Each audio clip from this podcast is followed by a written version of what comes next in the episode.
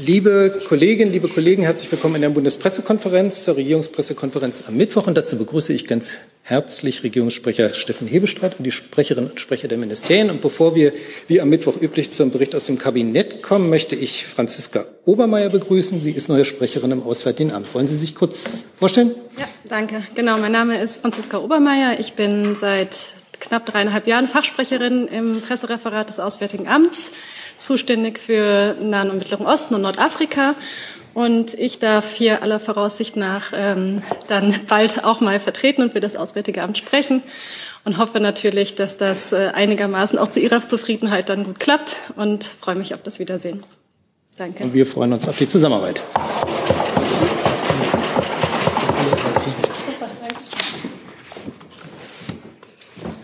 So, und dann kommen wir zu dem Bericht aus dem Kabinett. Herr Hebestreit. Ja, wie üblich am Mittwoch die Kabinettssitzung. Ähm, die Bundesregierung hat heute einen Gesetzentwurf beschlossen, der mehr Transparenz in die internationale äh, Besteuerung großer multinationaler Unternehmen bringen soll. Die Bundesregierung setzt damit eine entsprechende EU-Richtlinie um zu mehr Steuertransparenz und Steuergerechtigkeit. Ähm, Dadurch soll eine informierte öffentliche Debatte darüber ermöglicht werden, ob betroffene multinationale Unternehmen und Konzerne ihren Beitrag zum Gemeinwohl und auch dort leisten, wo sie tätig sind.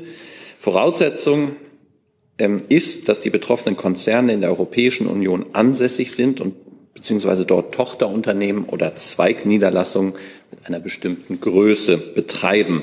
Fachleute wissen, es geht um das öffentliche Country-by-Country-Reporting, was es jetzt auch in Deutschland geben soll. Unternehmen sollen verpflichtet werden, Informationen über die Ertragssteuer offenzulegen, aufgeschlüsselt nach Mitgliedstaaten der EU und bestimmten weiteren Steuerhoheitsgebieten, in denen eine Geschäftstätigkeit ausgeübt wird. Zu den Informationen gehören insbesondere Gewinne, Verluste, Umsatzerlöse und die Mitarbeiterzahl.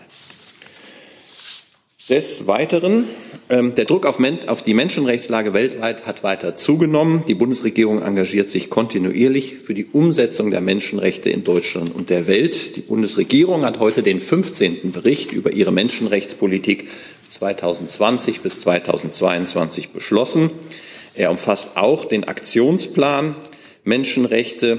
Dieser stellt die Prioritäten der Bundesregierung für die kommenden beiden Jahre in wichtigen Aktionsfeldern des Menschenrechtsschutzes dar, sowohl national als auch international. Die Hauptthemen des Berichtes umfassen Aspekte wie das Engagement der Bundesregierung zur Bekämpfung des Menschenhandels zum Zwecke sexueller und Arbeitsausbeutung auf nationaler, europäischer und internationaler Ebene sowie den Einsatz äh, der Bundesregierung zur Bekämpfung des sexuellen Kindermissbrauchs, insbesondere im Internet, der Schutz der Menschenrechte und Bekämpfung konfliktbezogener, sexualisierter und geschlechtsspezifischer Gewalt, gerade bei Frauen und Kindern in Konflikten und Krisen. Und schließlich geht es auch um die Herausforderung des Klimawandels für den Schutz der Menschenrechte wie auch um Aspekte der Digitalisierung. Und dieser Bericht ist auf der Homepage des Auswärtigen Amtes unter www.auswärtiges-amt.de nachzulesen. Dann möchte die Bundesregierung den physischen Schutz der kritischen Infrastruktur verbessern. Dazu hat sie heute die von der Bundesministerin des Inneren und für Heimat vorgelegten Eckpunkte für das Kritis-Dachgesetz beschlossen. Sie legen den Hintergrund, die Ziele und die wesentlichen Regelungsinhalte des noch geplanten Kritis-Dachgesetzes aus Sicht der Bundesregierung dar. Mit diesem Gesetz sollen erstmals sektorübergreifend Vorgaben und Strukturen zum physischen Schutz von kritischer Infrastruktur umfassend gesetzlich geregelt werden im Rahmen der dem Bund zustehenden Zuständigkeiten. Das Kritis-Dachgesetz wird dabei sektorenspezifische gesetzliche und nicht gesetzliche Vorgaben sowie die bestehenden Regelungen zum Cyberschutz von kritischer Infrastruktur ergänzen. Damit wird es zu einem kohärenten und resilienten Gesamtsystem für den Schutz der kritischen Infrastruktur beitragen. Die Eckpunkte sehen vor, die kritischen Inf dass die kritischen Infrastrukturen klar definiert und Kriterien für deren systemische Identifizierung festgelegt werden.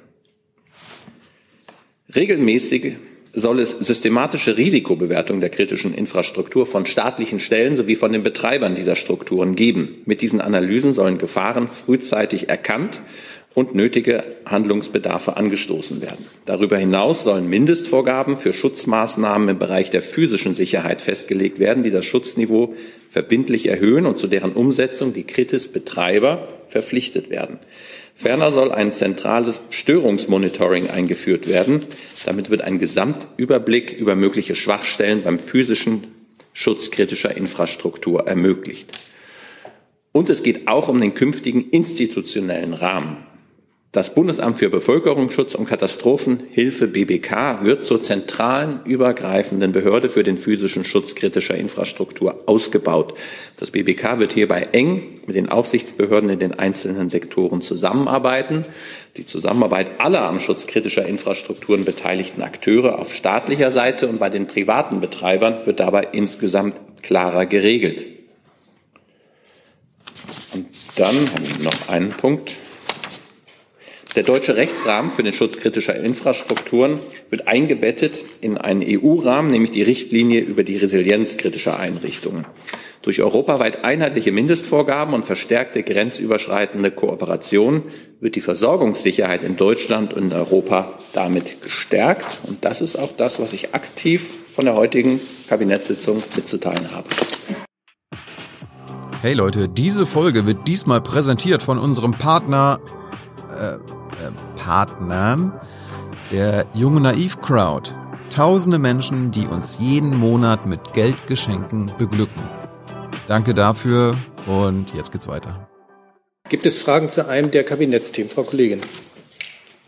Ähm, Eva Huber vom ARD Hauptstadtstudio. Ich hätte zu zwei Kabinettsthemen Fragen. Vielleicht als erstes zum ähm, die können wir aber auch separat machen. Als erstes zum Gesetzentwurf zur Offenlegung der Ertragssteuerinformationen an Herrn Hebestreit und ans BMJ, das federführend ist.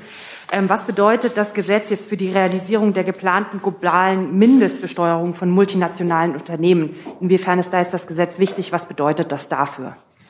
Das würde ich gerne. Ich vermute auch, das Bundesministerium der Finanzen wäre damit zuständig, ähm, daran abgeben.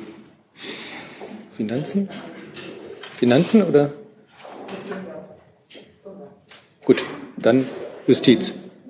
Genau, also es hieß, Justiz hat Federführung, aber es ist natürlich auch Finanzen.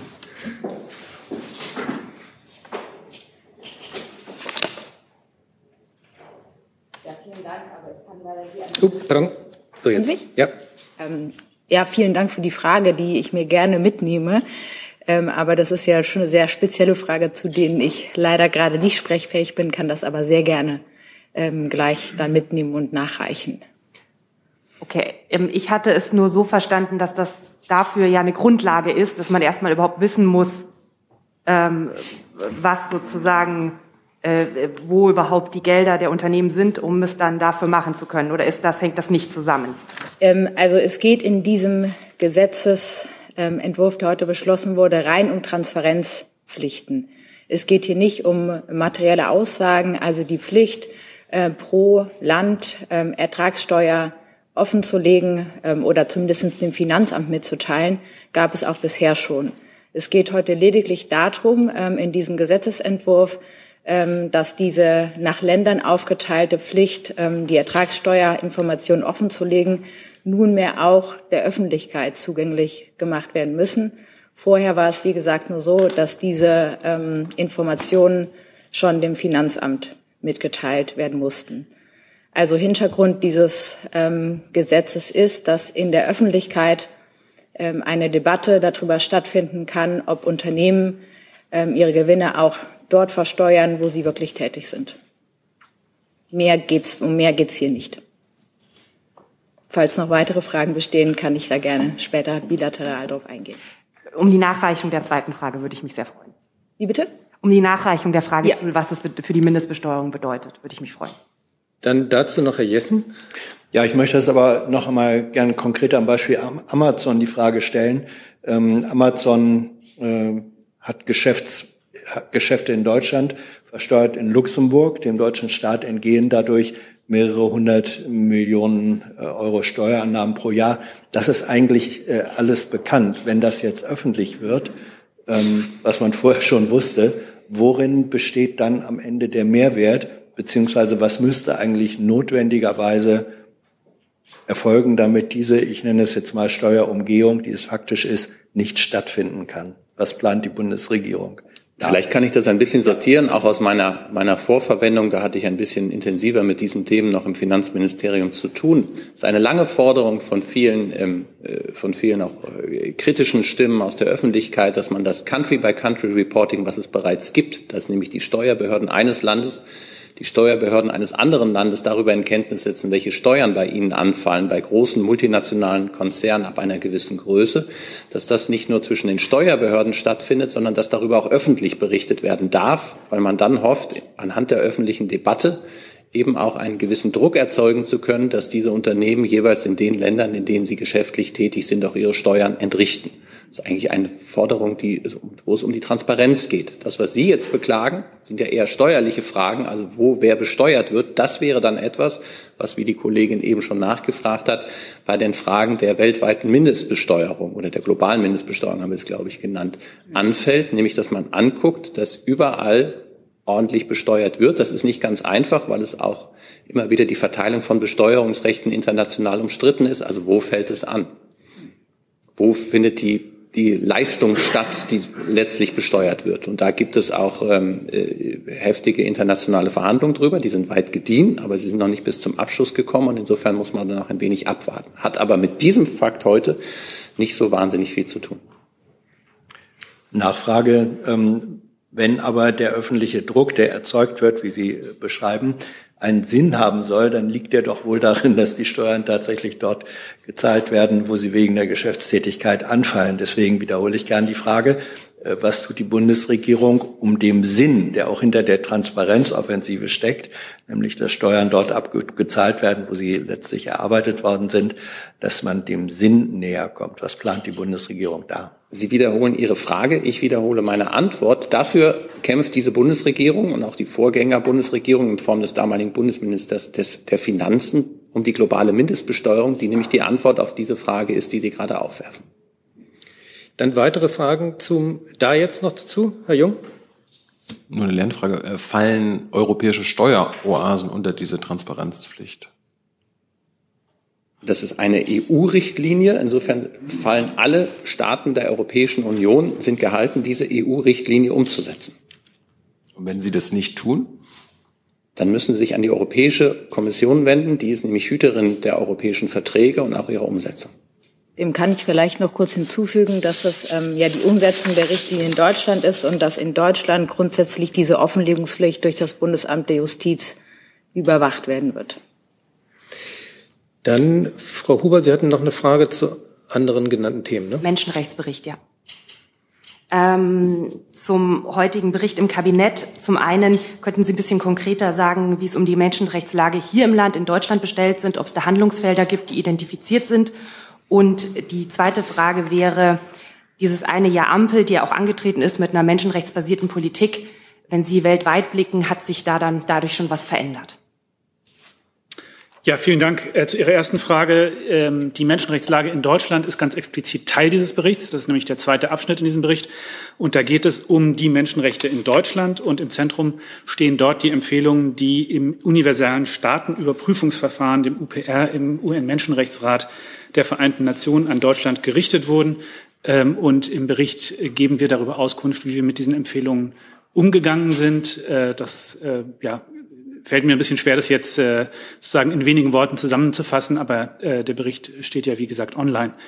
Ähm, zum Zweiten, ja, dieser Bericht äh, handelt natürlich ganz maßgeblich davon, wie wir im Rahmen unserer ähm, Menschenrechtspolitik äh, uns darum bemühen, äh, die Menschenrechtslage äh, international äh, zu verbessern und dazu beizutragen, dass äh, Menschen überall auf der Welt ähm, den Schutz ihrer Menschenrechte ähm, in Anspruch nehmen können. Es ist kein Geheimnis, dass Menschenrechte weltweit unter Druck stehen. Ähm, Räume, in denen Zivilgesellschaft agieren kann, werden weltweit äh, äh, zurückgedreht. Errungenschaften des Menschenrechtsschutzes ähm, ebenfalls und individuelle Rechte zugunsten kollektiver Gruppenrechte in Frage gestellt. Wir ähm, sind mit verschiedenen ähm, äh, ja, an verschiedenen äh, Fronten in, mit verschiedenen Instrumenten ähm, aktiv, um äh, uns dafür einzusetzen, dass Menschenrechte geschützt werden. Einerseits natürlich ähm, durch unsere Unterstützung für den äh, Hochkommissar, das Büro des Hochkommissars äh, der Vereinten Nationen für Menschenrechte. Äh, wir können äh, dieses Jahr ähm, unter anderem deutlich mehr Geld für die internationale Menschenrechtsarbeit zur Verfügung stellen. Es gab einen Aufwuchs hier von 20 auf 33,4 Millionen Euro. Äh, und ähm, ein Teil äh, dieser Mittel fließt in Unterstützung des Büros des Hochkommissars, ein anderer Teil äh, äh, in die wichtige Arbeit von Organisationen der Zivilgesellschaft im Bereich äh, des Menschenrechtsschutzes. Ähm, wir haben vier Themencluster identifiziert mit verschiedenen Prioritäten, insgesamt 25, denen wir uns widmen. Da geht es insbesondere um den Menschenrechtsschutz angesichts des digitalen Wandels, zum Zweiten um die Gleichstellung der Geschlechter und die Bekämpfung von Diskriminierung aufgrund von sexueller Orientierung und Geschlechteridentität um den Schutz zivilgesellschaftlicher Handlungsspielräume und den Schutz von Menschenrechtsverteidigerinnen und Menschenrechtsverteidigern und um den Kampf gegen Straflosigkeit als einige der künftigen äh, Schwerpunkte unserer Menschenrechtsarbeit. Ähm, ein nur schlaglichtartig ein Beispiel dafür, wo wir ähm, einen kleinen ähm, Schritt nach vorne gehen konnten, war in der vorvergangenen Woche die Entscheidung im Menschenrechtsrat der Vereinten Nationen, wo auf äh, maßgeblich deutsche und isländische Initiative eine Resolution angenommen wurde, die einen unabhängigen Untersuchungsmechanismus für die schweren Menschenrechtsverletzungen in Iran einsetzt, äh, just als Beitrag gegen die Straflosigkeit äh, für solche schweren Menschenrechtsverletzungen. Zusatz? Da noch eine Nachfrage. Aber haben Sie das Gefühl, also Sie haben da viele Verhandlungsfelder angepackt weltweit, haben Sie das Gefühl, bis auf dieses Beispiel gab es da schon Fortschritte? Und könnten Sie vielleicht trotzdem ein Beispiel aus Deutschland herausgreifen? Ich weiß, es ist schwer, das insgesamt, aber ein Schlaglicht auf Deutschland, wo vielleicht auch Handlungsbedarf besteht?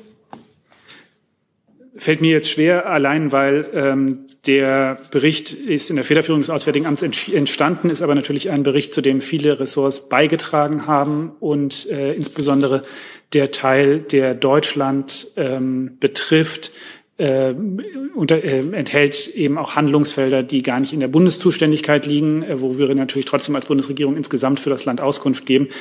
Deswegen möchte ich Sie da wirklich an der Stelle auf den Text des Berichts äh, verweisen. Ähm, wenn nicht eines der, einer der Kollegen der, der zuständigen Ressorts im Innenbereich hierzu was, äh, was beizutragen hat, dann natürlich gerne. Es ist nur tatsächlich so, dass ich da für das Auswärtige Amt das nicht äh, tun kann. Ähm, haben wir insgesamt das Gefühl, die Menschenrechtslage auf der Welt wird besser? Nein, im Gegenteil. Ähm, wir sehen an sehr vielen äh, Stellen auf der Welt, äh, wie gesagt, dass die Menschenrechtslage unter Druck ist.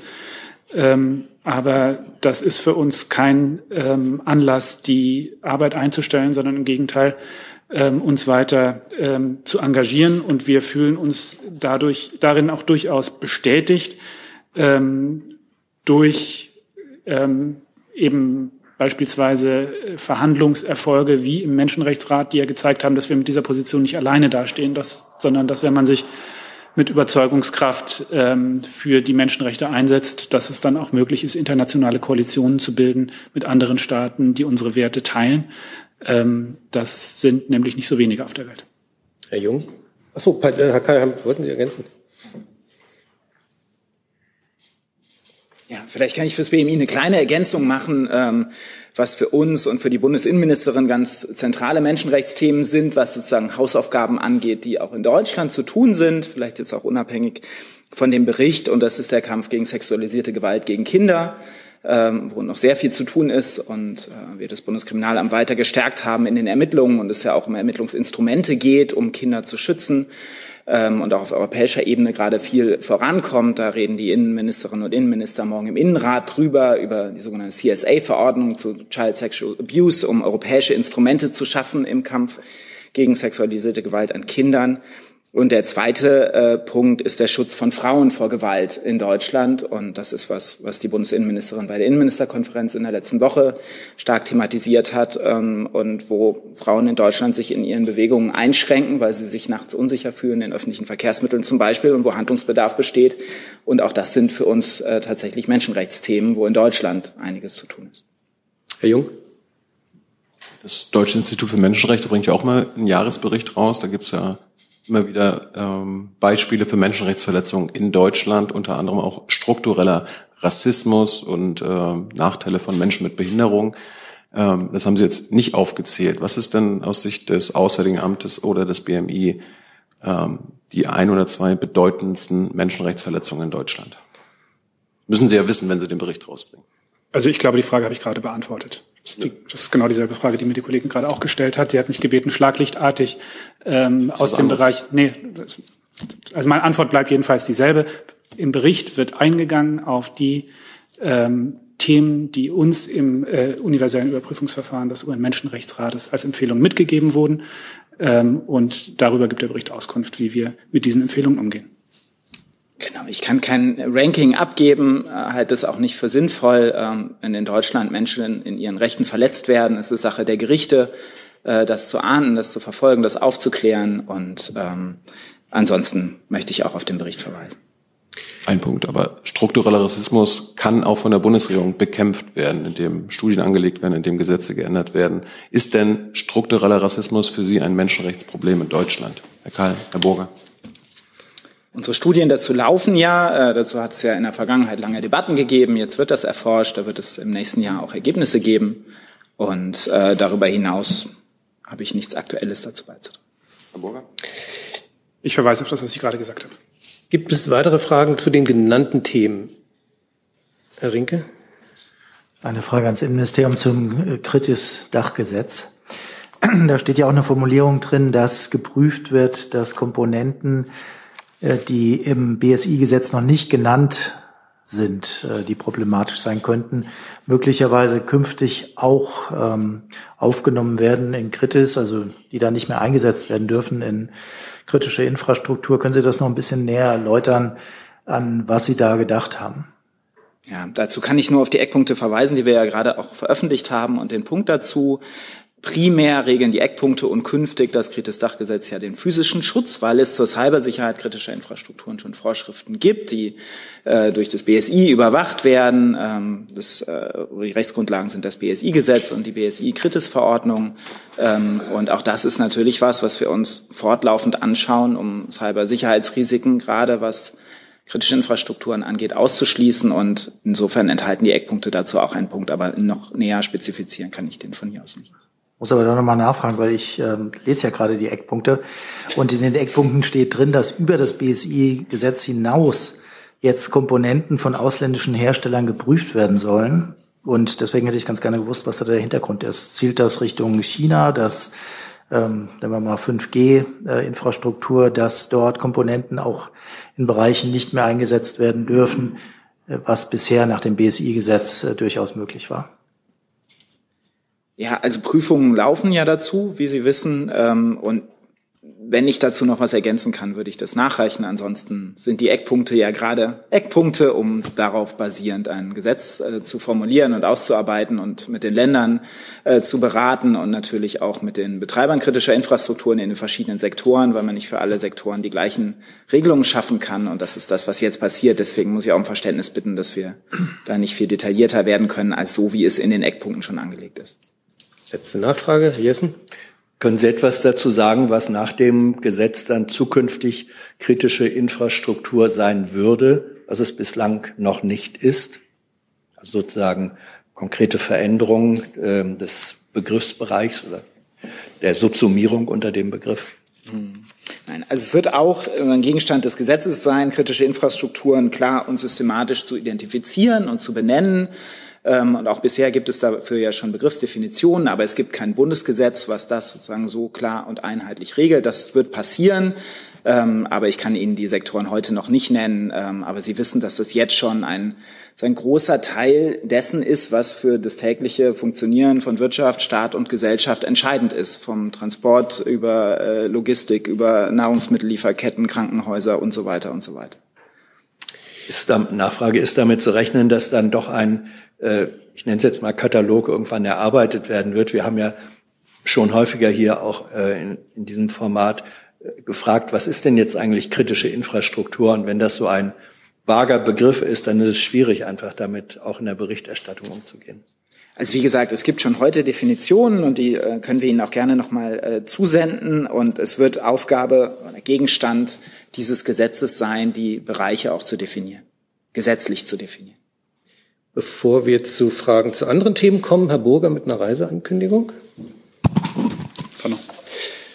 Vielen Dank. Morgen am 8. Dezember wird Außenministerin Baerbock nach Irland reisen. Sie wird dort unter anderem mit ihrem Amtskollegen Simon Coveney zu bilateralen Gesprächen zusammenkommen, Vertreter der Zivilgesellschaft treffen und Gespräche zum Karfreitagsabkommen führen. Im Anschluss an das Treffen mit Außenminister Coveney ist morgen eine Pressebegegnung geplant gegen 17 Uhr deutscher Zeit. Nach dem Aufenthalt in Irland wird Außenministerin Baerbock am 9. Dezember nach Großbritannien weiterreisen. Dort wird sie ihren Amtskollegen James Cleverly zum ersten deutsch-britischen strategischen Dialog treffen. Im Anschluss wird Außenministerin Baerbock gemeinsam mit Außenminister Cleverly an der 72. Königswinterkonferenz der deutsch-britischen Gesellschaft teilnehmen. Auch mit Außenminister Cleverly ist eine Pressebegegnung geplant. Die soll circa 17 Uhr deutscher Zeit am Freitag stattfinden. Vielen Dank. Gibt es Fragen dazu, Frau Huber? Herr Blank danach? Ähm, genau. Welche Themen stehen denn da auf der Agenda? Und weil Sie gesagt haben, Treffen mit Personen aus der Zivilgesellschaft, wer ist denn das konkret? Ähm, den Teilnehmerkreis kann ich Ihnen heute noch nicht ähm, sagen. Äh, das äh, werden wir gerne zu gegebener Zeit nachreichen. Ähm, ich hatte ja gesagt, äh, es geht äh, dort natürlich um äh, bilaterale Themen. Es geht natürlich äh, im Kontext des Karfreitagsabkommens ähm, auch immer um die Frage des äh, Verhältnisses zwischen äh, der Europäischen Union äh, und Großbritannien nach dem Brexit und äh, die Umsetzung des Nordirland-Protokolls. Ähm, äh, Im Übrigen ist es natürlich so, gerade ähm, mit ähm, Großbritannien haben wir seit äh, 2000, äh, 2021 ähm, diesen gemeinsamen strategischen Dialog vereinbart. Ähm, um ähm, ja auch nach dem Brexit mit diesem sehr wichtigen Partner Großbritannien ein, äh, eine enge Verbindung, konkrete Kooperation äh, zu pflegen. Ähm, das ist insofern ähm, auch nun ein Jahr nach ähm, Amtsantritt dieser Regierung ein Antrittsbesuch, weil sich ähm, ja, frühere Termine aufgrund äh, politischer Entwicklung in Großbritannien immer wieder äh, nach hinten verschoben haben. Aber weil es ein Antrittsbesuch ist, wird es dann natürlich auch um die ganze Bandbreite der bilateralen Beziehungen gehen. Herr Blank. Können Sie noch mal ein bisschen konkreter zu dem äh, deutsch-britischen äh, Strategiedialog sagen? Äh, sind da die beiden Minister erstmal alleine, also die beiden Außenminister alleine äh, unterwegs oder äh, sind da noch weitere Teilnehmer, Wirtschaft oder wie auch immer? Nein, das ist in der Tat ein äh, Dialog auf Ebene der Außenministerin beziehungsweise des Außenministers. Dann Herr Jung noch. Ähm, Herr Burger, zum Treffen mit Hank Cleverly, dem britischen Außenminister. Wird denn die Außenministerin das Thema Assange ansprechen? Wenn ja, wie? Ja, ähm, was die Außenministerin dazu Ende Juni gesagt hat, gilt weiterhin. Ähm, ich kann insofern den Gesprächen äh, jetzt hier nicht vorgreifen, aber die Außenministerin hat ja selber hier im Juni an dieser Stelle Ihnen auch schon, schon mal berichtet, dass dieser Fall äh, bereits äh, Thema von Gesprächen mit Großbritannien gewesen ist. Zusatz? Wäre also nicht das erste Mal, dass es ja, aber jetzt ist ein halbes Jahr vergangen, Assange sitzt immer noch. Ähm, sie hat sich in der Vergangenheit immer für, meiner Meinung nach, für ihn eingesetzt. Darum frage ich mich, wenn sie jetzt mit, mit bilateralen Gesprächen die Chance hat, äh, wird sie das tun? Und wie hat sich denn die Ministerin in den letzten sechs Monaten, seitdem sie hier gesessen hat und dazu berichtet hat, äh, konkret für Herrn Assange eingesetzt? Okay, dann muss ich vielleicht noch mal ähm, zusammenfassen, was sie hier beim letzten Mal gesagt hat. Sie hat hier auf ihre persönliche Meinung verwiesen und sie hat auch unterstrichen, dass es Diskrepanzen zwischen unserem Rechtsverständnis und dem Rechtsverständnis in den USA äh, gibt, was die Bedeutung der Pressefreiheit in derartigen Fällen angeht.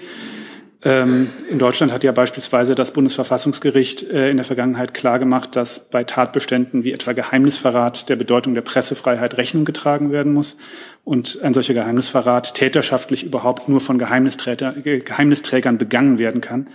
Also nicht von Journalisten, die in, an Informationen im Rahmen ihrer von der Pressefreiheit geschützten Tätigkeit gelangt sind. Außenministerin Baerbock hat deswegen klargemacht, dass es Gespräche mit, den Großbrit mit Großbritannien und den USA zu diesem Fall gegeben hat. Und die Außenministerin hat aber auch betont, dass das rechtliche Verfahren in Großbritannien noch nicht abgeschlossen ist. Und das ist ja auch heute weiterhin der Fall. Es hat Gespräche gegeben, aber hat es in den letzten sechs Monaten Gespräche gegeben oder gab es seitdem nichts mehr? Wie gesagt, auch in den vergangenen sechs Monaten ist das Thema ja ähm, nicht auf, im, im rechtlichen Verfahren abgeschlossen gewesen. Insofern hat sich da an der Ausgangssituation auch nichts Entscheidendes geändert. Dann würde ich ganz gerne das Thema Reichsbürger aufrufen. Oder wollten Sie? Machen wir dann. Dann würde ich das Thema nochmal Reichsbürger. Herr Schimanski und dann Herr Gavrilis. Nee, das ist jetzt. Ja, herzlichen Dank. Ich äh, hätte noch Fragen ans Verteidigungsministerium. Nee, pardon, ich wollte das Thema Reichsbürger als erstes erstmal ab. Darum geht's ja um die Ach so, darum geht's. Gut.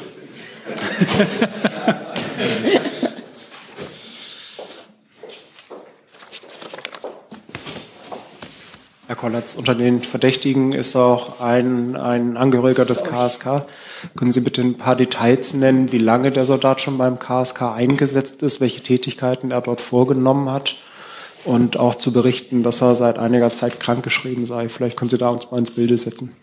Schimanski, vielen Dank für die Frage. Ähm, wie Sie wissen, auf den Einzelfall ist es immer sehr schwierig, ähm, hier im Einzelnen einzugehen. Ich kann Ihnen bestätigen, ähm, dass wir uns freuen, zum Erfolg der Maßnahme einen kleinen Beitrag geleistet zu haben, indem wir unsere Erkenntnisse über die ja auch eigens dafür eingerichteten Austauschgruppen mit den innerhalb der Dienste auch dann geteilt haben. Und wie gesagt, dann hat das ja auch dazu geführt, dass beim KSK diese Maßnahme eben auch durchgeführt wurde. Richtig ist, ähm, die Bilder sind ja auch ähm, öffentlich, dass dort ein Angehöriger des Kommando Spezialkräfte ähm, festgenommen ähm, wurde. Es handelt sich bei diesem Soldaten nicht um einen Kommandosoldaten, sondern um eine einen äh, Menschen aus dem Unterstützungsbereich ähm, äh, des Kommandos Spezialkräfte.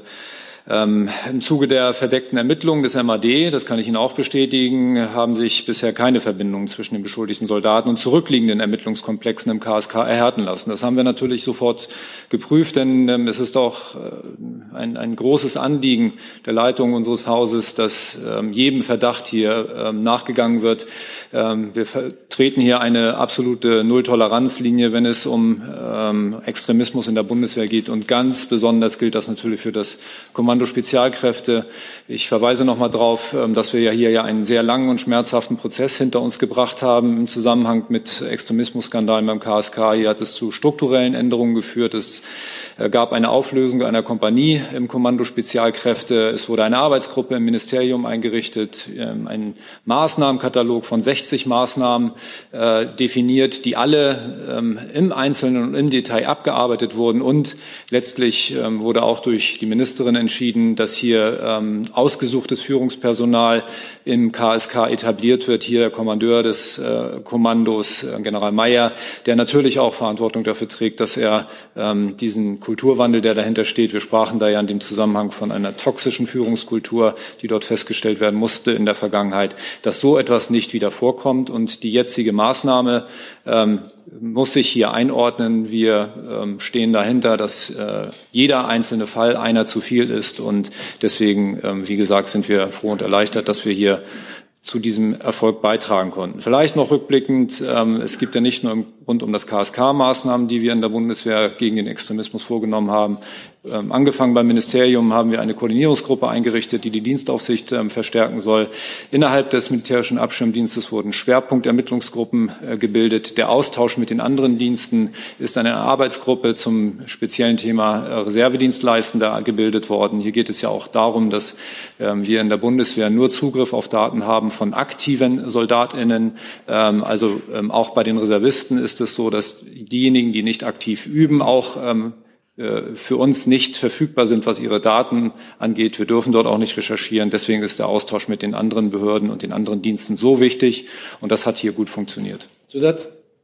Ja, bitte nochmal die Frage, wir müssen noch nicht den genauen Stichtag sagen, aber wie lange ist dieser Soldat denn schon beim KSK?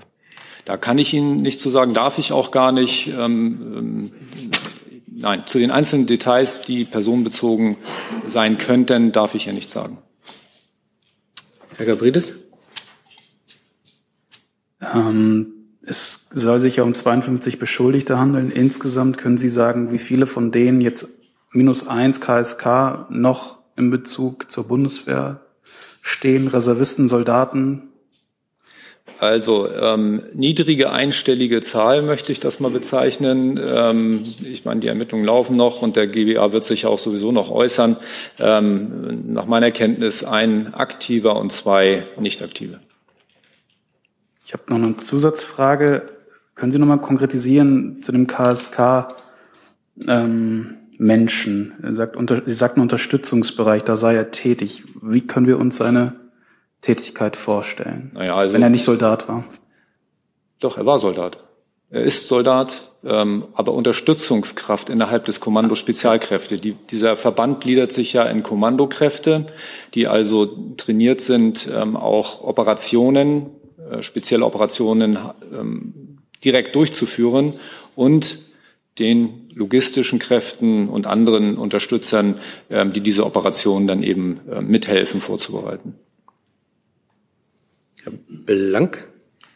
Ähm, direkt dazu, Herr Kollatz, ähm, was Sie eben gesagt haben, niedrige einstellige Zahl, ein aktiver und zwei nicht aktive Soldaten. Sind das die zusätzlichen zu dem einen Menschen aus dem KSK? Das ist das, was mir derzeit vorliegt. Und dann die Frage an Herrn Hebestreit. Wie besorgt ist denn der Bundeskanzler angesichts dieser Aktivitäten der Reichsbürger? Ähm, treibt ihn große Sorge um? Muss möglicherweise, müssen die Sicherheitsvorkehrungen für Regierungseinrichtungen in Bund und Ländern verstärkt werden? Herr Blank, zunächst einmal möchte ich im Namen der gesamten Bundesregierung, der Bundesanwaltschaft und allen beteiligten Polizeibeamtinnen und Polizeibeamten auf Bund- und Landesebene heute für ihren Einsatz danken. Der Bundeskanzler hat in seiner Regierungserklärung vor knapp einem Jahr gesagt, der Rechtsextremismus ist die größte Bedrohung für unsere Demokratie. Und nach allem, was wir bisher wissen von den Planungen der Verhafteten, ähm, zeigt es, wie bitter wahr diese Einschätzung wohl ist. Der erfolgreiche Einsatz von heute Morgen ist aber auch Beleg dafür, dass unser Rechtsstaat wachsam ist und konsequent vorgeht, wenn es das angezeigt ist. Von den Verhaftungen und den Durchsuchungen geht das klare Signal aus. Wir tolerieren keinen Extremismus und da, wo es nötig ist, bekämpfen wir ihn mit aller Konsequenz. Wir reden hier von einer Vereinigung, die nach dem, was wir bisher wissen, die gewaltsame Beseitigung unseres demokratischen Rechtsstaates geplant hat und einen bewaffneten Überfall auf den Bundestag. Wir reden von Menschen, die Verschwörungsmythen der Reichsbürger der Kanonideologie und rechtem Gedankengut verfallen sind und mit allem brechen wollen. Sie sind brandgefährlich und wollen mit allem, was uns in Deutschland verbindet, abschließen. Rechtsstaatlichkeit, Freiheit, Gleichberechtigung, Minderheitenschutz. Das lässt sich unser Staat nicht bieten. Und das hat die Generalbundesanwaltschaft heute auch sehr eindrucksvoll unter Beweis gestellt. Dann aber auch die erfolgreiche Aufdeckung dieser Umsturzpläne und die gelungenen Festnahmen sind das Ergebnis einer engen und effektiven Zusammenarbeit der Sicherheitsdienste im Bund und in den Ländern. Und insofern ist das ein, eine gute Nachricht für uns, äh, wie gut die Zusammenarbeit äh, funktioniert hat. Meines Wissens sind alle Haftbefehle auch äh, vollzogen, verstreckt worden. Niemand konnte sich der Festnahme entziehen. Es waren mehr als 3000 Kräfte des Bundeskriminalamtes, der Bundespolizeien und der Länderpolizeien eingesetzt. Insofern ist das auch eine gute Nachricht und zeigt, wie wehrhaft unser Staat ist.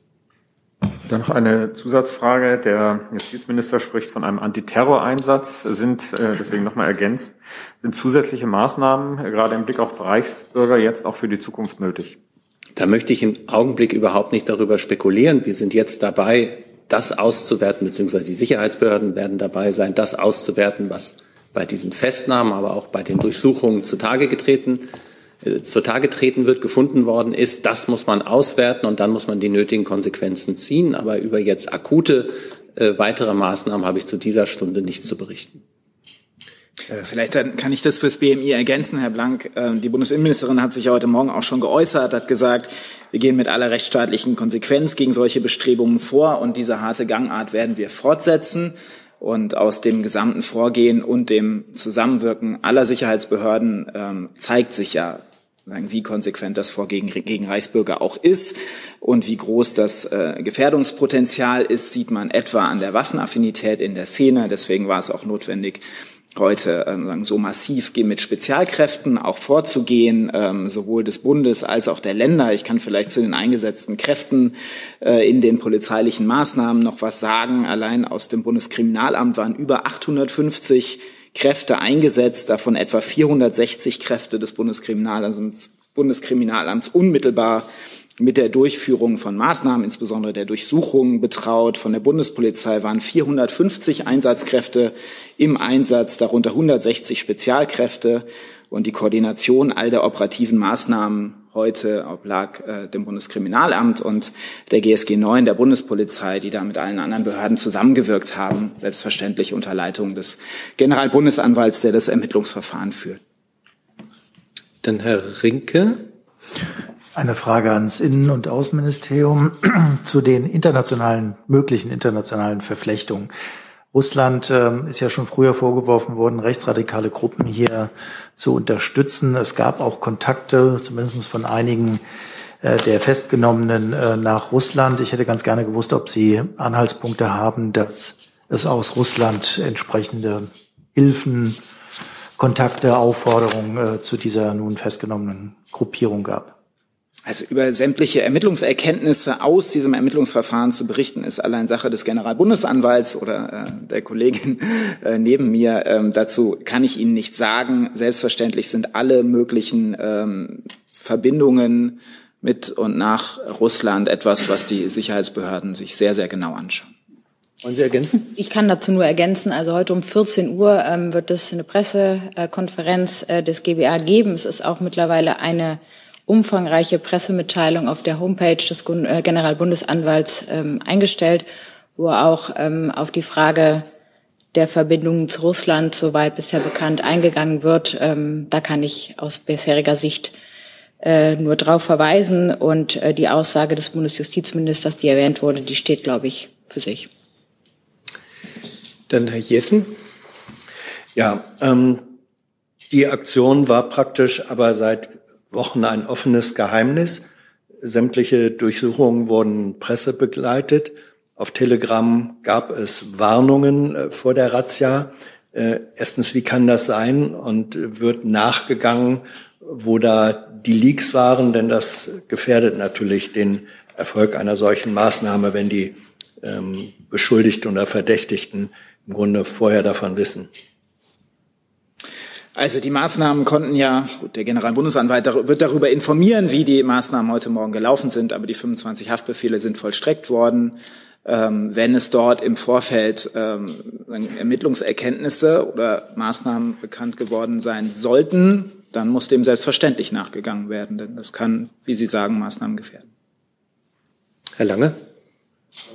Herr, Herr Karl, der damalige Innenminister, Entschuldigung, der damalige Innenminister Thomas de Maizière hat, hat schon im November 2016 bekannt gegeben, dass die Reichsbürger vom Verfassungsschutz beobachtet werden. Als Laie wundere ich mich, dass trotzdem äh, sich da so eine Gruppierung zusammenfinden konnte, die offenbar so stark vernetzt ist, dass sie jetzt als terroristische Vereinigung bezeichnet wird. Ähm, wie konnte es dazu kommen? Und äh, die Amtsinhaberin, sieht sie die bestehenden Überwachungsmaßnahmen als ausreichend an oder wird da jetzt noch nachgelegt? Danke. Also erstmal muss man ja sagen, dass äh, die polizeilichen Maßnahmen und die Maßnahmen der Nachrichtendienste ja hier zu einem bedeutenden Ermittlungserfolg geführt haben und gerade dazu geführt haben, dass diese mutmaßlich terroristische Vereinigung heute ähm, aufgedeckt und so viele ähm, Haftbefehle vollstreckt werden konnten. Zu Ermittlungserkenntnissen muss sich, wie gesagt, der Generalbundesanwalt äußern und dass es diese Beobachtung seit 2016 durch das Bundesamt für Verfassungsschutz gibt und ja auch Zahlen darüber gibt von etwa 21.000 sogenannten Reichsbürgern und sogenannten Selbstverwaltern, von denen das BFV ausgeht ähm, von äh, den Schnittmengen zum Bereich Rechtsextremismus, von äh, den Gewalttätern innerhalb dieser Gruppe. Äh, das alles zeigt ja, dass dieser Bereich auch ähm, ausgeleuchtet und dem nachgegangen wird. Die Frage war ja die nach der politischen Bewertung. Dankeschön. Nach der politischen Bewertung. Also reichten die Überwachungsmaßnahmen, die es derzeit gibt, reichen die aus? Oder will Frau Faeser noch nachlegen? Danke. Ich glaube, das ist nichts, wozu man sich äußern kann, bevor sozusagen die Ermittlungserkenntnisse überhaupt näher dargestellt worden sind. Daraus würde man ja gegebenenfalls sehen, äh, wo, woran es noch fehlen könnte. Erstmal ist es aus Sicht der Bundesinnenministerin und des BMI ein Zeichen für die Wehrhaftigkeit unseres Staates und für das Funktionieren und gute Zusammenwirken der Sicherheitsbehörden. Herr Jung. Herr Kalle, es wurde äh, bekannt, dass mindestens ein ehemaliger Polizist und in, der, in dieser Terrorgruppe dabei gewesen sein soll, auch eine ehemalige Bundestagsabgeordnete. Können Sie uns sagen, ob aktive Polizisten unter den Beschuldigten sind ähm, oder andere Staatsangehörige. Zu den Beschuldigten, das betrifft ja unmittelbar das Ermittlungsverfahren, müsste sich der Generalbundesanwalt äußern. Ich verweise da wirklich gerne nochmal auf die Pressemitteilung, Entschuldigung, ähm, die wirklich sehr umfangreich schildert, was bisher bekannt ist, ähm, wer genau ähm, dort gestern gegen wen Haftbefehl ergangen ist ähm, und was genau ähm, die strafrechtlichen Tatverdachte ähm, in diesem Fall sind. Ähm, also da kann ich auch wirklich nur darauf verweisen, es ist sehr umfangreich. Dann nächste Frage, Herr Kollege dazu. Hat sich erledigt, dann Herr Stuchlik und danach nochmal Herr Schimanski und Herr Gavrilis. Herr Kahl, ich wollte nochmal nachfragen. Ähm, Sie haben etwas zögerlich darauf geantwortet bei der Involvierung, äh, möglichen Involvierung der Russischen Föderation. Das wundert mich deswegen, weil der Generalbundeswaldanwalt selbst ja in dieser, wie Sie sagen, umfangreichen Presseerklärung darauf hinweist, dass diese Terrorgruppe äh, Kontakte zu Mitgliedern äh, der russischen Botschaft gehabt haben sollte. Also nochmal die Frage des Kollegen Rinke, wie besorgt sind Sie denn, dass möglicherweise wirklich Russland Einfluss auf diese Terrorgruppe genommen hat? Also ich habe ja gesagt, russische Einflussnahmeversuche, sämtliche russischen Aktivitäten stehen im Fokus unserer Sicherheitsbehörden und das natürlich auch noch mal ganz anders seit diesem Jahr. Ähm, das sage ich jetzt unabhängig von diesem konkreten Ermittlungsverfahren, weil über Ermittlungserkenntnisse, und Sie zitieren aus der Pressemitteilung der Bundesanwaltschaft, zeigt ja, dass das sozusagen unmittelbar aus dem Ermittlungsverfahren folgt. Und da hat die Hoheit eben die Bundesanwaltschaft. Deswegen würde ich mich dazu eben nicht oder nur so zurückhaltend äußern, wie ich das getan habe. Herr Schimanski? Ich habe nochmal gefragt zu dem KSK-Angehörigen. Die, und kann man sicherstellen, oder hat, hat diese Person Zugang gehabt zur Munition? Also wenn er in einer Unterstützungskompanie tätig war, gab es Bezugspunkte zu Munitionsdepots? Haben Sie da nähere Erkenntnisse? Und die Frage, ich muss tatsächlich mal zur Zugehörigkeit kommen, äh, weitergefasst, die, die betreffenden Personen oder die, die eine war die schon beim KSK, als die Schweinskopfparty aufkam und die ganzen Ermittlungen? Also zu dem Zugang zu Waffen kann ich Ihnen äh, keine weiteren Hintergründe nennen. Ähm, ob da ein besonderer Zugang zu Waffen, also abseits dessen, was sowieso jede Soldatin ähm, äh, natürlich äh, macht, äh, kann ich, müsste ich nachfragen und schauen, ob ich Ihnen dann noch was nachliefern kann. Ähm, das wird aber auch sicherlich Gegenstand der, der Ermittlungen sein. Deswegen ähm, bin ich da skeptisch, dass es da weitere Details ähm, geben wird. Und nochmal zur Zugehörigkeit ähm, äh, zum Kommando Spezialkräfte liegen mir derzeit keine Informationen vor. Das überprüfe ich auch und liefere es dann gegebenenfalls nach, also die Dauer der Zugehörigkeit zum KSK. Herr Gavrilis? Ich würde es auch nochmal gerne konkretisieren, weil ich habe jetzt vier Soldaten aktiv, nicht aktiv gezählt, die Sie aufgezählt haben. Sind die unter den 25 verhaftet? Ich habe drei aufgezählt. Also der Angehörige, der Unterstützungskräfte, KSK plus zwei weitere, um das deutlich zu machen. Das ist schon mal wichtig, dass wir die richtigen Zahlen haben. Nach derzeitigem Stand, wie gesagt, der GBA ist ja dabei noch das auszuwerten. Ähm, und der zweite Teil Ihrer Frage nochmal bitte. Ähm, jetzt bin ich selbst durcheinander, weil ich auf die Zahlen geguckt habe. Also ähm, der zweite Teil der, der Frage ist, ob die, äh, genau, jetzt habe ich es, ähm, ob diese drei ähm, Teil der 25 Festgenommenen sind, weil es gab ja noch einen Beschuldigtenkreis, der ist größer, die wurden zum Teil ja nicht festgenommen. Ähm, also der eine auf jeden Fall, bei den beiden anderen ähm, habe ich keine Informationen vorliegen. Okay.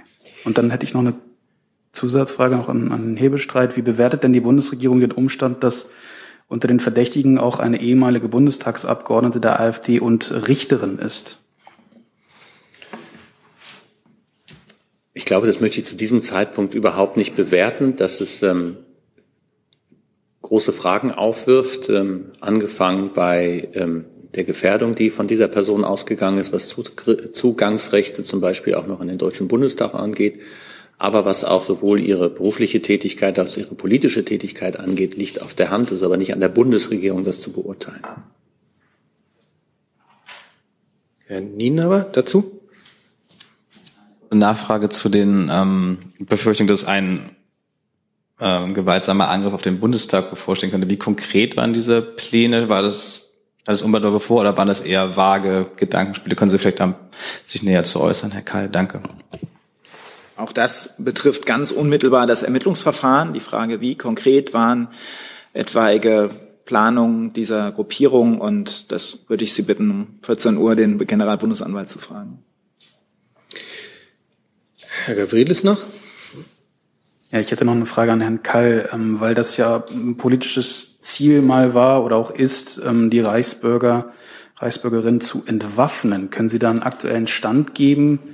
Wie viele sogenannte Reichsbürger haben Waffen? Wie ist da der Fortschritt der Entwaffnung? Ja, das kann ich gern machen, Herr Gavrilis. Ähm, bisher sind etwa 1050 Waffenscheine von Reichsbürgern entzogen worden. Ähm, und die Sicherheitsbehörden gehen davon aus, dass es noch etwa 500 Reichsbürger mit einem Waffenschein gibt. Und selbstverständlich ähm, sind die Waffenbehörden angehalten, weiter da sehr konsequent äh, dem nachzugehen und Waffenscheine auch, wenn das rechtlich möglich ist, zu entziehen. Die, können Sie einen Zeitraum sagen? 1050? Im Zeitraum 2016 bis 2021, das ist die Zahl, die ich Ihnen nennen kann. Danke. Die geht auch meines Wissens aus dem Verfassungsschutzbericht hervor. Gibt es weitere Fragen zum Thema Reichsbürger? Das ist nicht der Fall. Gibt es Fragen zu anderen Themen? Dann habe ich ähm, Frau Huber. Ähm, ich hätte eine Frage ans Verkehrsministerium und ans Umweltministerium.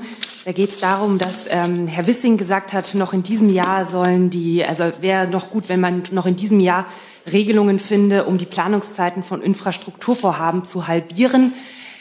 Ähm, aus meinem Verständnis hat das Umweltministerium ein bisschen anderes Verständnis davon, welche Infrastrukturvorhaben da vor allem beschleunigt werden sollen und bei welchen vielleicht nicht. Das heißt, die Frage wäre bei dem Streit gerade um den Autobahnausbau, an welchen Stellen klemmt es gerade?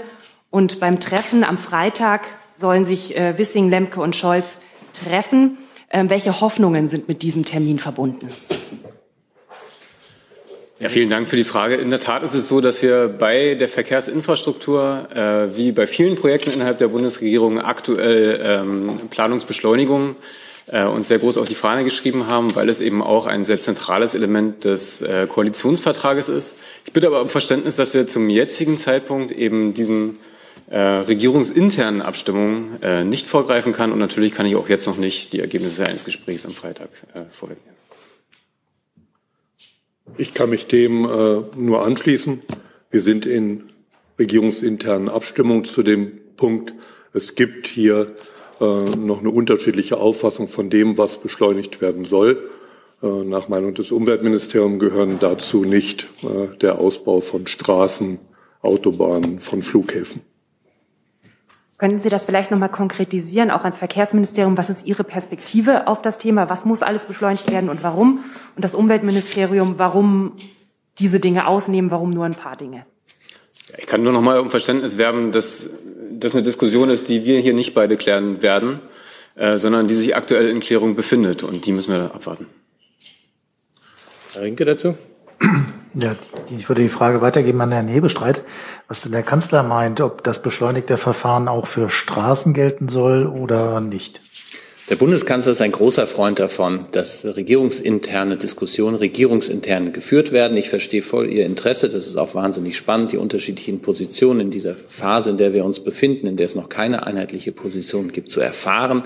Aber mit Blick auf die Ergebnisse, die ja gut und wichtig sind und dann von Ihnen auch ausführlich gewürdigt werden, würde ich jetzt mir ähm, nicht noch weiteren, ähm, weitere Positionen hier beziehen, sondern es ist ein, wie das üblich ist in dieser Bundesregierung, ein konstruktives Miteinander, lösungsorientiert. Und wenn wir das haben, dann teilen wir es Ihnen mit und dann dürfen Sie das sowohl bejubeln als auch kritisch hinterfragen.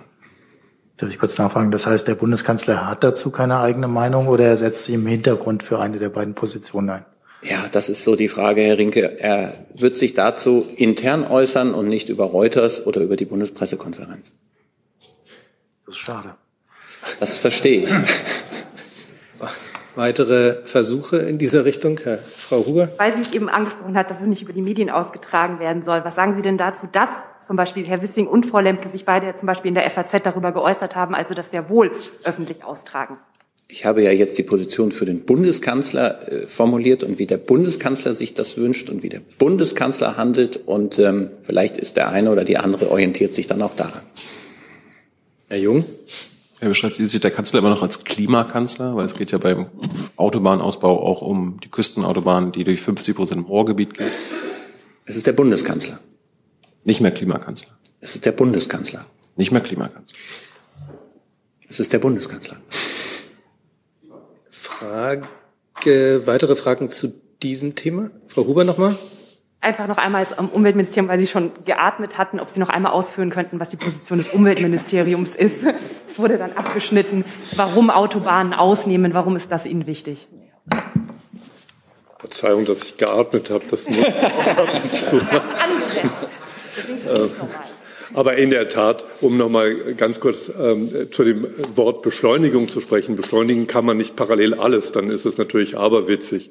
Wir müssen gucken, was beschleunigt wird. Wir haben klare Vorstellungen, was nicht beschleunigt werden soll, weil es nicht dem großen Ziel des Klimaschutzes, auf das wir ausgerichtet sind, oder der Beschleunigung zum Beispiel erneuerbarer Energien ausgerichtet ist. Gleichzeitig kann nicht alles beschleunigt werden, weil wir gar nicht so viel äh, Manpower haben oder Womenpower bei den PlanerInnen, bei den Bauausführenden. Äh, und alleine deswegen äh, gebietet sich hier schon eine Priorisierung. Dann würde ich wohl auch gerne noch einmal atmen. ähm, gerne. Und zwar ist es ja so, dass eben die aktuelle Zeit sehr wohl gezeigt hat, dass wir enorme Anforderungen an Infrastruktur haben. Und natürlich legen wir in diesem Koalitionsvertrag und in dieser Legislaturperiode einen sehr starken Fokus auf die Verkehrsverlagerung hin zu klimaneutralen oder klimafreundlichen Verkehrsträgern, wie beispielsweise der Schiene, aber auch der Wasserstraße.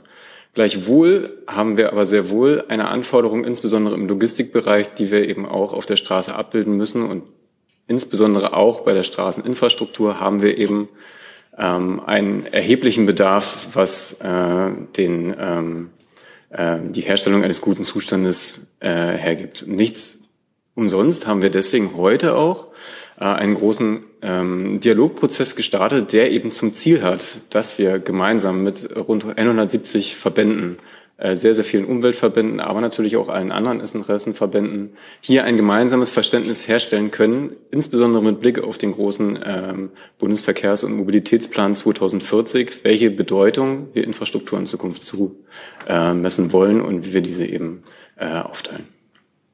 Letzte Frage dazu, Jessen. Ist dem Bundesverkehrsminister die Moorschutzstrategie der Bundesregierung bekannt und er sieht er es auch als seine Aufgabe an, diese umzusetzen? Ja, das ist uns sehr wohl bekannt und weil Sie ja indirekt wahrscheinlich auf die A20 anspielen, äh, kann ich Ihnen hier nochmal sagen, dass äh, bei der A20 keine aktiven Moorflächen betroffen sind äh, sondern äh, die A20 vielmehr äh, über überbauten Moorböden äh, ehemals bewirtschaftlicher Flächen äh, zuzuordnen sind und deswegen die Bewirtschaftung ähm, der damit einhergehenden Entwässerung äh, diese Flächen bereits degeneriert einzustufen sind. Äh, das nochmal dazu. Aber selbstverständlich ist die Moorschutzstrategie ja. ist ja eine Strategie der Bundesregierung und natürlich ist sie auch in unserem Haus bekannt. Ich glaube, die Ausführungen der Bundesumweltministerin gestern, was äh, Moore und die Autobahnführung durch Moore angeht. A20 ist da inhaltlich eine deutlich andere. Ich glaube, es geht auch um wieder zu vernässende Moore. Das heißt also, das Kriterium aktiv bewirtschaftete ist ja nicht das einzige. Aber das ist sicherlich auch bekannt. Ja, vielen Dank, aber trotzdem nochmal für den Hinweis. Danke für den Hinweis, Herr Jessen. Dann haben wir neue, neues Thema, Herr Stuchlik. Ich würde gerne noch eine Frage ans Verteidigungsministerium stellen. Achso, äh, pardon, haben wir dann noch andere Fragen ans Verkehrsministerium? Verkehrsministerium, genau, damit wir nicht so viel wechseln müssen. Das ist nicht der Fall. Dann können wir tatsächlich, tut mir leid, Herr Kollatz, dann müssen Sie noch mal noch fragen. Danke.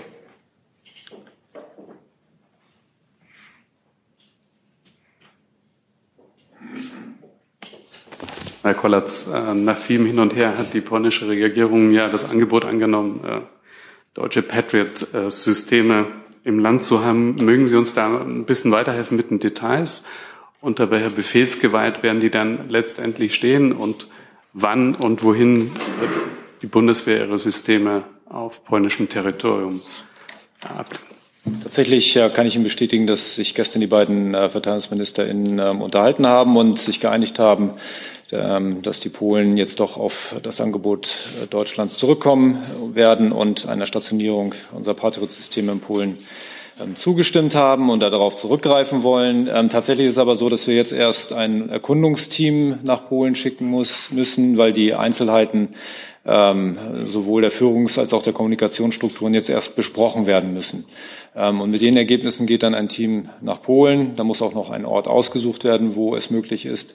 Es muss ja auch insgesamt in die ähm, äh, Luftverteidigung auch Polens und der NATO integriert sein, was dort passiert. Ähm, ich hatte ja auch schon an anderer Stelle hier darauf hingewiesen, dass so ein Patriot-System nie für sich allein steht, sondern immer sich integriert in andere äh, Luftverteidigungssysteme. Und genau das muss jetzt erwogen werden. Sicher ist auch die Integration in, äh, in die polnischen Führungsstrukturen hier denkbar, aber ähm, die Einzelheiten müssen dazu noch besprochen werden. Nachfrage, habe ich Sie richtig verstanden? Sie schließen auch eine Unterstellung unter polnische Hoheit nicht aus? Ich schließe eine Integration in polnische Kommunikations- und Führungsstrukturen nicht aus. Ähm, aber möchte dabei betonen, dass auch Polen ein Mitglied der NATO ist und es uns darauf ankommt, dieses Mittel der Luftverteidigung immer auch integriert zu sehen in äh, die Gesamtplanung der NATO. Dazu, Herr Rinke? Ganz kurze Nachfrage, Herr Kollatz. Können Sie sagen, ob es bei drei Systemen bleiben soll oder ist auch das Teil der Prüfung, die Sie jetzt erst noch anstellen? Nein, ähm, unser Angebot steht bei drei Systemen. Neues Thema, Herr Thurau. Ähm, Herr Hebestreit, der Bundeskanzler hat ja wohl am, am, Montagabend mit dem Emir von Katar telefoniert und arabische Agenturen schreiben, er habe die WM-Organisation gelobt und hofft auf gute bilaterale Beziehungen. Können Sie mir was Näheres sagen zu diesem Telefonat von Herrn Scholz mit dem Emir? Ähm, das kann ich tatsächlich nicht, da ich nicht bei diesem Telefonat anwesend war aufgrund anderer Termine. Ich kann da gerne noch mal nachfragen. Ich weiß, dass er mit ihm telefoniert hat, aber über die Inhalte, über die wir sowieso in der Regel sehr sparsam unterrichten, weiß ich nichts. Ähm, ich glaube auch nicht, dass es eine Pressemitteilung gab. Insofern arbeite ich das nach. Weitere Fragen dazu? Neues Thema, Herr Rinke. Eine Frage ans wahrscheinlich Innenministerium, ich bin mir nicht ganz sicher. Der ähm, ukrainische Außenminister hat gesagt, dass die blutigen Päckchen, die an ukrainische Botschaften und Konsulate in Europa gegangen sind, alle ihren Absender in Deutschland haben sollen. Gibt es da irgendwelche Erkenntnisse im Ministerium oder, ich weiß nicht, Burger im Außenministerium, ob es eine Verbindung nach Deutschland gibt? Müsste ich bei uns äh, nachhören. Gegebenenfalls wäre auch die zuständige Staatsanwaltschaft dann der richtige Ansprechpartner. Wenn wir es nachreichen können, mache ich das gerne. also sollen, genau, sollen aus Baden-Württemberg kommen, wenn ich das richtig gesehen habe, äh, von alle von einer Stelle. Sie reichen im Zweifel nach. Wenn das möglich ist, genau. Ansonsten wären das die jeweils dann ermittelnden Behörden die zuständigen. Herr Jung, neues Thema? Ja, äh, Thema bundesweiter Warntag, Herr Kall.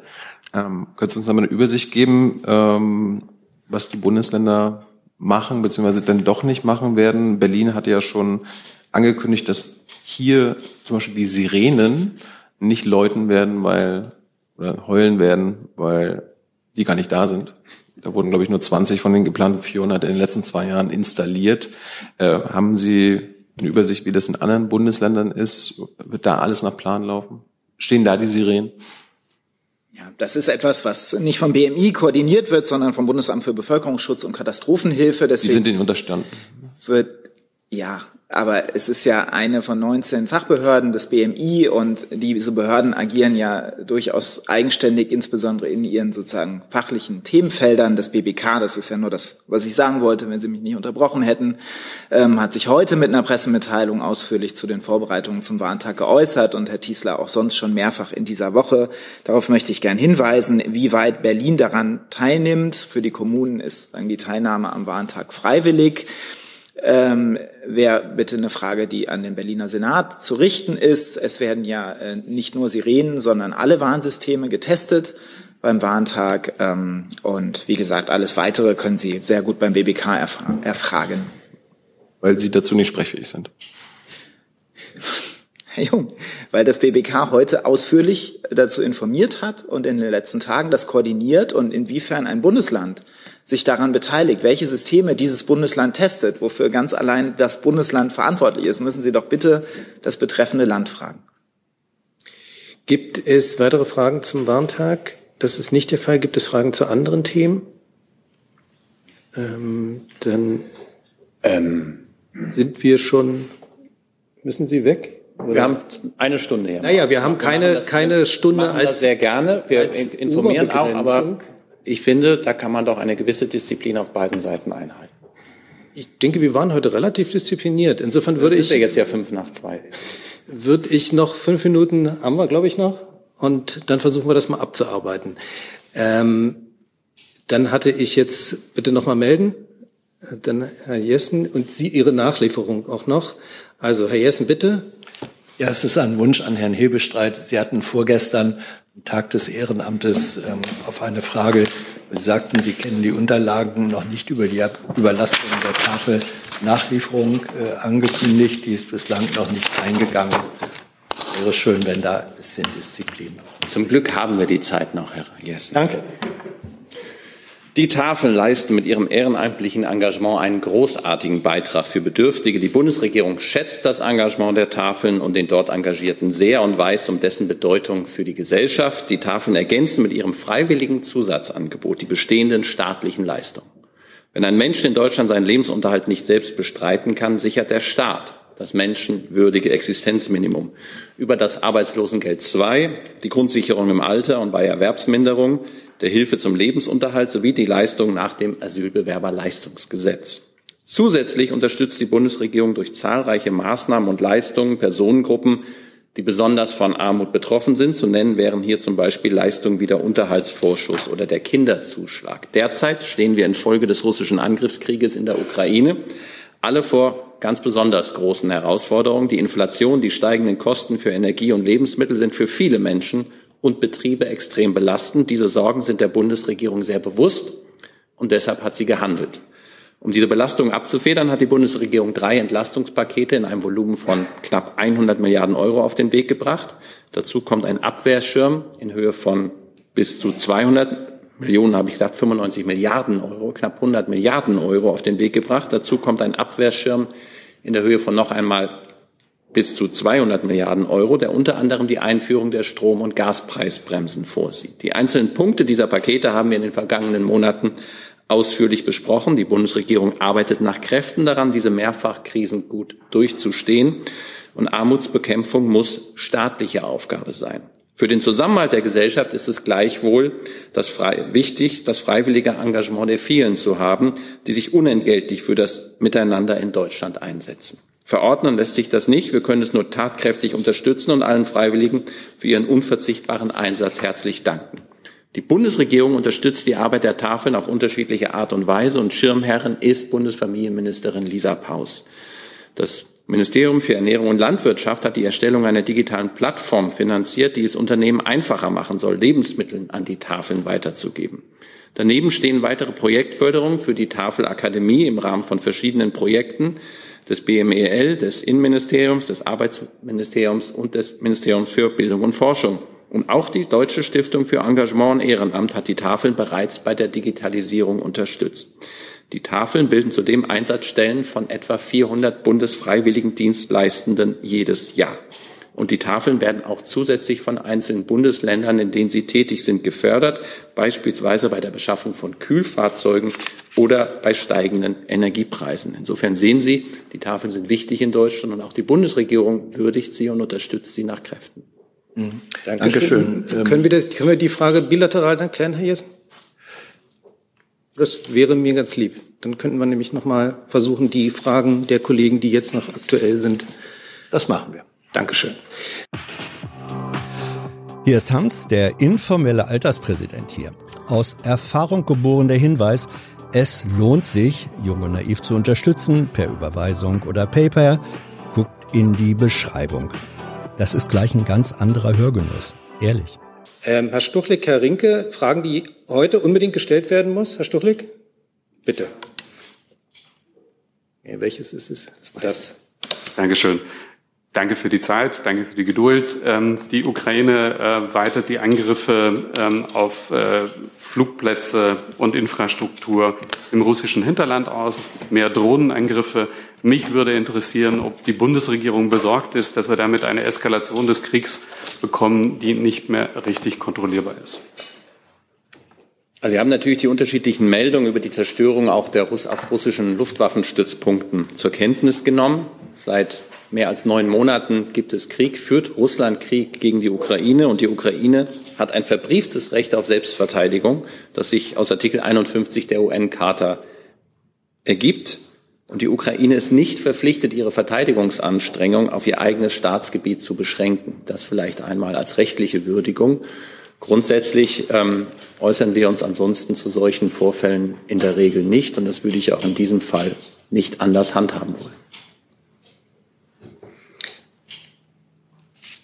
Dann Nachfragen dazu nicht. Dann Herr Kollatz. Genau, eine kurze Nachlieferung für Herrn Gavrilis, der jetzt im Protokoll nachlesen kann, dass der Soldat, den wir ähm, genannt haben, der einzige Verhaftete ist.